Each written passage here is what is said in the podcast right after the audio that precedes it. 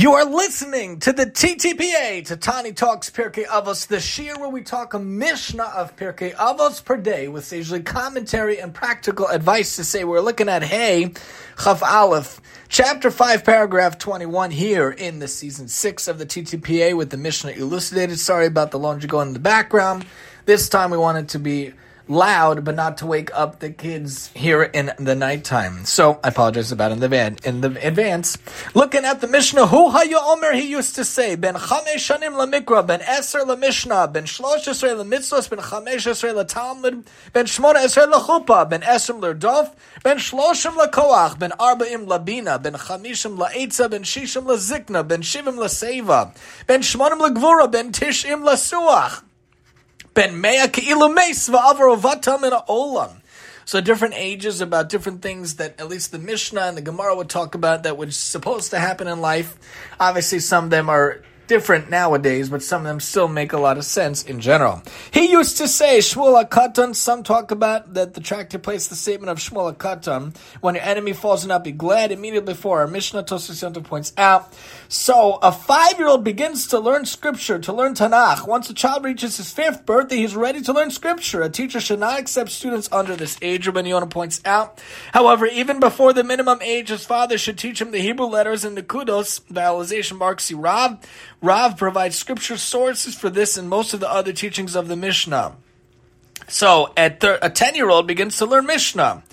Five years is the amount of time needed to master a subject, Rav points out. Therefore, a child needs five years to study scripture. After the five years are over, when he is ten, he starts learning Mishnah. He does not learn the Mishnayos with the Gemara at this point because his mind is yet not sufficiently developed to study Gemara, as the Tosfos Tiferes points out.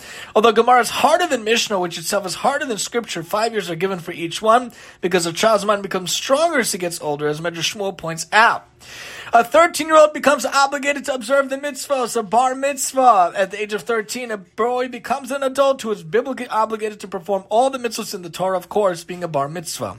However, even before 13, he must perform the mitzvahs according to rabbinic law, so that he'll be accustomed to doing them when he is biblically obligated, as Rashi points out.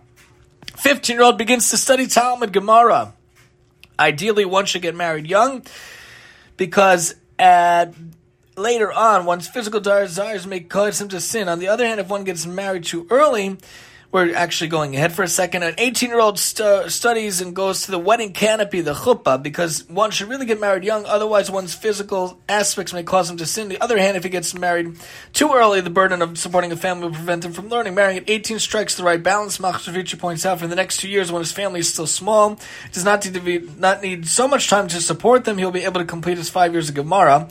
So the at 15 he starts Gemara, 18 to get married, 20 year old to be pursuing a livelihood. Obviously nowadays this is not exactly as what we do. The age of 20 when a man has already studied scripture, he starts to pursue a livelihood. When he already studied scripture, Mishnah, and Gemara, and is married and has children, he must actively pursue a livelihood. Rav, first explanation. Obviously, in the olden days, they got married much, much, much younger.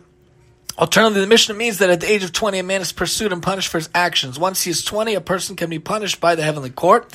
Rav points out, although one becomes biblically obligated to fulfill the Torah laws when he's 13, one is liable to punishment at the hands of heaven only for what he does after he turns 20. A 30 year old has attained strength. At the age of 30, a man's physical strength is at its peak, Tiferes Yisrael points out. 40 year old has gained understanding. The term bina, understanding, refers to the ability to derive one piece of information from another. This is needed for deciding questions of halacha because many halachas are not stated explicitly anywhere, must be derived from that which is stated. A person attains this ability in full measure at the age of 40, Rashi points out. A 50 year old is ready to give advice. At the age of 50, a person can give profound advice because he has experienced so much, Rashi points out. A 60 year old is in old age. When one is 60, the physical signs of old age begin to appear, Rashi points out. When a person has turned 60, he has to give serious consideration to the fact that the end of his life is approaching and he should increase his efforts in God's service, Magen Avos points out. Seven year old is at a ripe old age. At the age of 70, the physical signs of old age are fully apparent, Rashi points out. Mibnei Seva Takum in Vayikra talks about in the presence of a person of ripe old age you shall rise. The Mishnah teaches this obligation applies when the person is at least 70. Tiferes Yisrael points out. 80 year old shows power. One needs the power of God to reach the 80 year old mark, as it says in Tehillim, the days of our years among them are 70 years from Tzadi. And if with power 80 years, you may shimot shivim shana begavura shmonim shana. Alternatively, the Mishnah is speaking not of physical strength, but of spiritual strength. By the age of 80, a person's physical dri- drives have weakened, enabling his spiritual side to become the dominant force in his life. He will thus find it easier to study Torah and do mitzvahs, Spiritual points out. But at 90, a person is at the age of stooping. He walks while bent over, Rav points out. Alternatively, lesuach means to, to the ditch. Rav points out the Mishnah thus means a 90 year old is close to death, being buried in a grave. Rashi points out 100 year olds as if he died and passed away and ceased from the world. The age of 100, a person is barely living, his eyesight is poor, he has no energy, his mind is feeble. Rashi points out at each age, we should try to do what we can to capitalize on that age.